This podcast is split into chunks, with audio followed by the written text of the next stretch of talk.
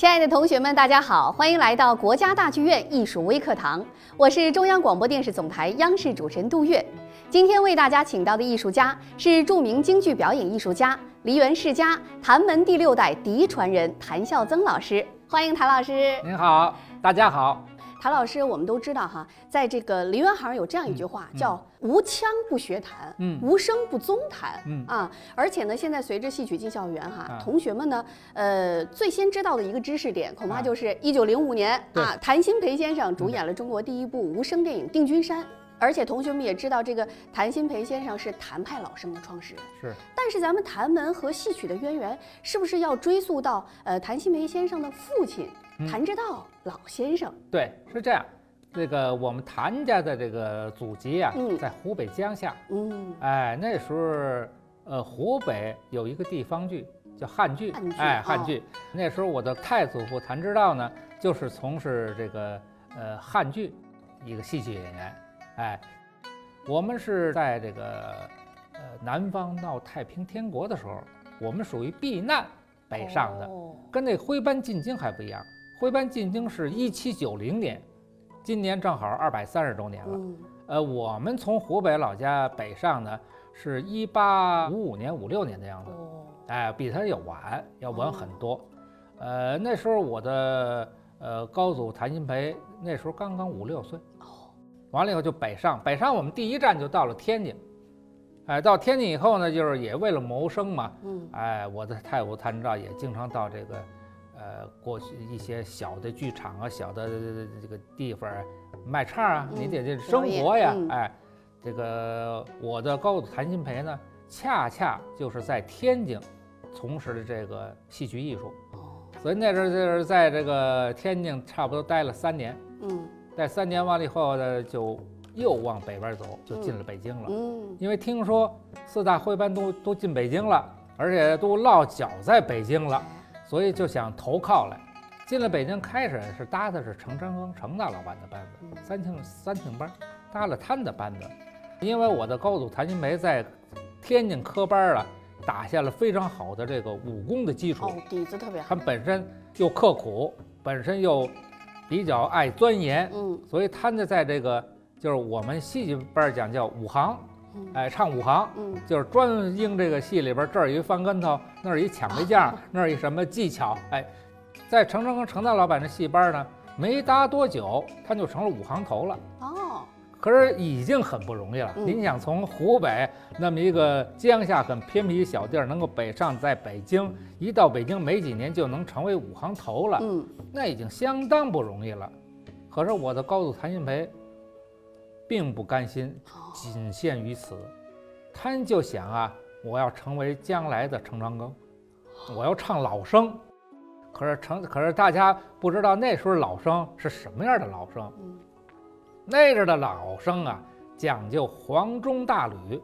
哦，什么叫黄钟大吕啊？就是你这一张嘴儿，这可屋里都得灌响了，甚至这个屋瓦都得往下掉掉掉掉掉掉这个尘土，就震动性啊，这这个震撼性啊。没有话筒，就要求你必须得是这样的，就得是大嗓门说白就是用大嗓门来震撼观众。嗯，哎，所以那时候就就就就以这为主。可是恰恰我的高祖谭鑫培呢，他本来你像我们湖北人的长的特色就是矮小瘦。您看我的高祖谭鑫培那照片，你能看？是瘦的，又瘦，个儿又不高，眼睛还还不大，所以他这个本身的条件啊，自身条件并不优越。哎，可是他那个雄心壮志啊，不局限说我就当一武行头，我就我就知足了，不行，我得唱老生去。我说程少说老板，你这嗓音这么窄，这么细，哦，还不看好他？不看好，特别不看好。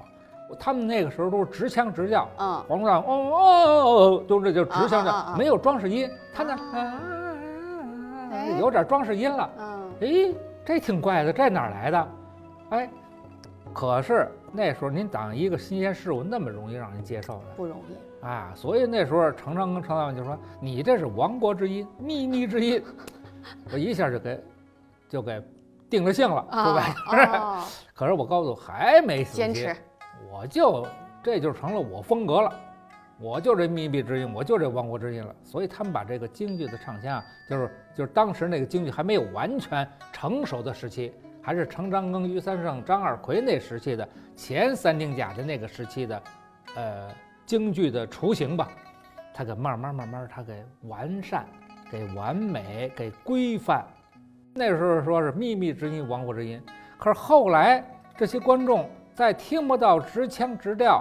听不到那黄钟大吕的情况下，他们突然听到了一种新腔哎，哎，这新腔呢，既新鲜，还委婉动听，还能够让让人能接受了。慢慢的，嗯，哎，一直到后来，所有学老生的，你如果说不学弹。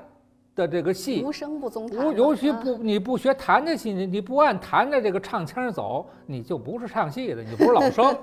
所以后来就形成了无声不弹，无腔不弹。嗯，所以说对同学们来说，坚持自己认为正确的事儿也非常重要。没错没错。所以说刚才讲的这番话，对咱们同学们。应该有点启发，没错。说金子总有发光的时候，没错。嗯，您看，那从呃谭志道老先生一直到现在谭正言啊，对啊，等于说七代，七代，对。而且现在第八代已经出生了啊，这这在这个中国，别说中国了，在世界上都是少有的，一直是戏曲的传承。对。但是作为我们老百姓来说哈，我们就希望第八代也是。我们也希望，是吧？因为谭家能够相传七代，而且七代。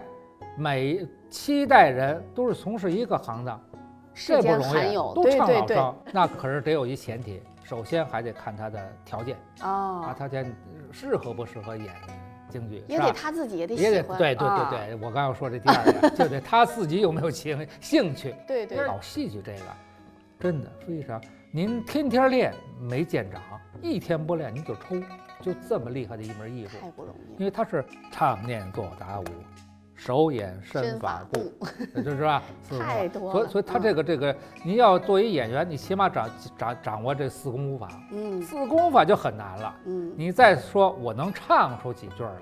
唱出几句还要得到观众的认可和喜欢，那就 谈何容易啊！对，刚才您说了哈，呃，咱们谭派呢，可能是哎呀集众家之所长啊，在唱腔上可能有婉婉转委婉的这个感觉哈。那后来呢，又有了余淑妍先生余派，对，然后杨宝森的后来就是从余派又又去了杨派呀、西派呀、马派多了。他们这些是如何借鉴咱们谭派的？怎么融合的呢？其实都是这样，其实。呃，每一个时代吧，我就说啊，它都是结合自身条件，啊，您比如说啊，你比如说啊，于淑媛于先生，因为他的那嗓音条件达不到我高祖谭鑫培的那个嗓音条件，他就扬长避短，啊，包括后来各个流派的形成，也都是在继承前辈的艺术前提下，我再结合自身条件，包括我们谭家自己也是，你说七代人，我们祖辈都一米六几。到我这儿一米七几，到我儿子一米八几，对吧？外形还不一样的。你说你能要求嗓音？当然有这个遗传基因，嗓音比较接近。嗯。可是你也不可能一模一样，是是吧？有个儿高，有个儿矮。我个儿矮了，你像我父亲，他可以做大身段，可以这么大。因为我个儿高，你就得稍微小一点身段，是吧？这这这这这这得结合自自身条件。那谭富英先生他创立的新谭派，是不是就也是？对，又结合自己的特点了。他他把老谭派的东西，就我高祖谭鑫培的东西，嗯，和余叔岩余先生创作说的这个余派艺术，和谭派艺术，总做了一个有机的结合，又结合他自身的嗓音条件，他自己闯出一个就大家冠名的叫新新谭派。哎，所以后来有了我曾祖呃祖父啊谭福英先生这个新谭派，后来才有了这几代人的又一。进一步的延续和发展，嗯，哎，所以我这个我觉得这种规律，它是一种有一种规律性。嗯，您再给我们同学们讲讲，就是咱们谭派的，就是身段啊这个弓箭儿、持器械啊，还还有什么样的特点？刚才咱刚讲了唱腔，这唱腔，嗯，这个谭派啊，它有好些剧目都是文武兼备的多，嗯，啊，你比如说老生，老生里边有文武老生，嗯，对吧？靠背老生，嗯，啊，也有衰派老生，是吧？也那就我就说。靠派老生，那就是说我除了唱，我还要有身段，嗯，我还要有武打，我还要有舞蹈，而且是扎着大靠，那么沉重，那么负担大的，嗯，也许你唱武生的扎上它以后，你就是武的，因为你不太注重嗓子。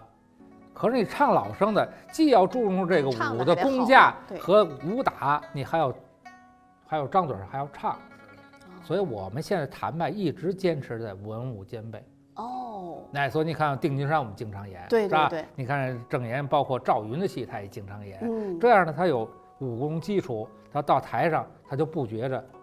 负是负担了，是是是。那那您再给我们青少年推荐一些咱们谭派的代表作，他们可以，因为他们特别喜欢，然后呢就想多看多听，熏着。对，所以您给大家推荐推荐。咱们这儿，嗯，这个出入戏的，嗯，我我这是我也是个人经历啊，嗯，我这小时候上我爷爷那剧团，上父亲他们团去看他们演出去，嗯，我就先先喜欢看武戏。哦，先看武戏，先看武戏，因为武戏呢打着热闹，打也看着热闹，小孩不容易乏味啊。哎，等到一定程度了，哎，看一些，听一些，哎，这腔这唱腔挺好听的哦。这是你一点一点自己就就就就入了。比如呢，咱们你比如说谭派戏，它比较这个。呃，大家比较容易朗朗上口的，就这种流水版比较多，就一字一一半。就比如说《定军山》，这一封啊，现在都成快成流行歌曲了。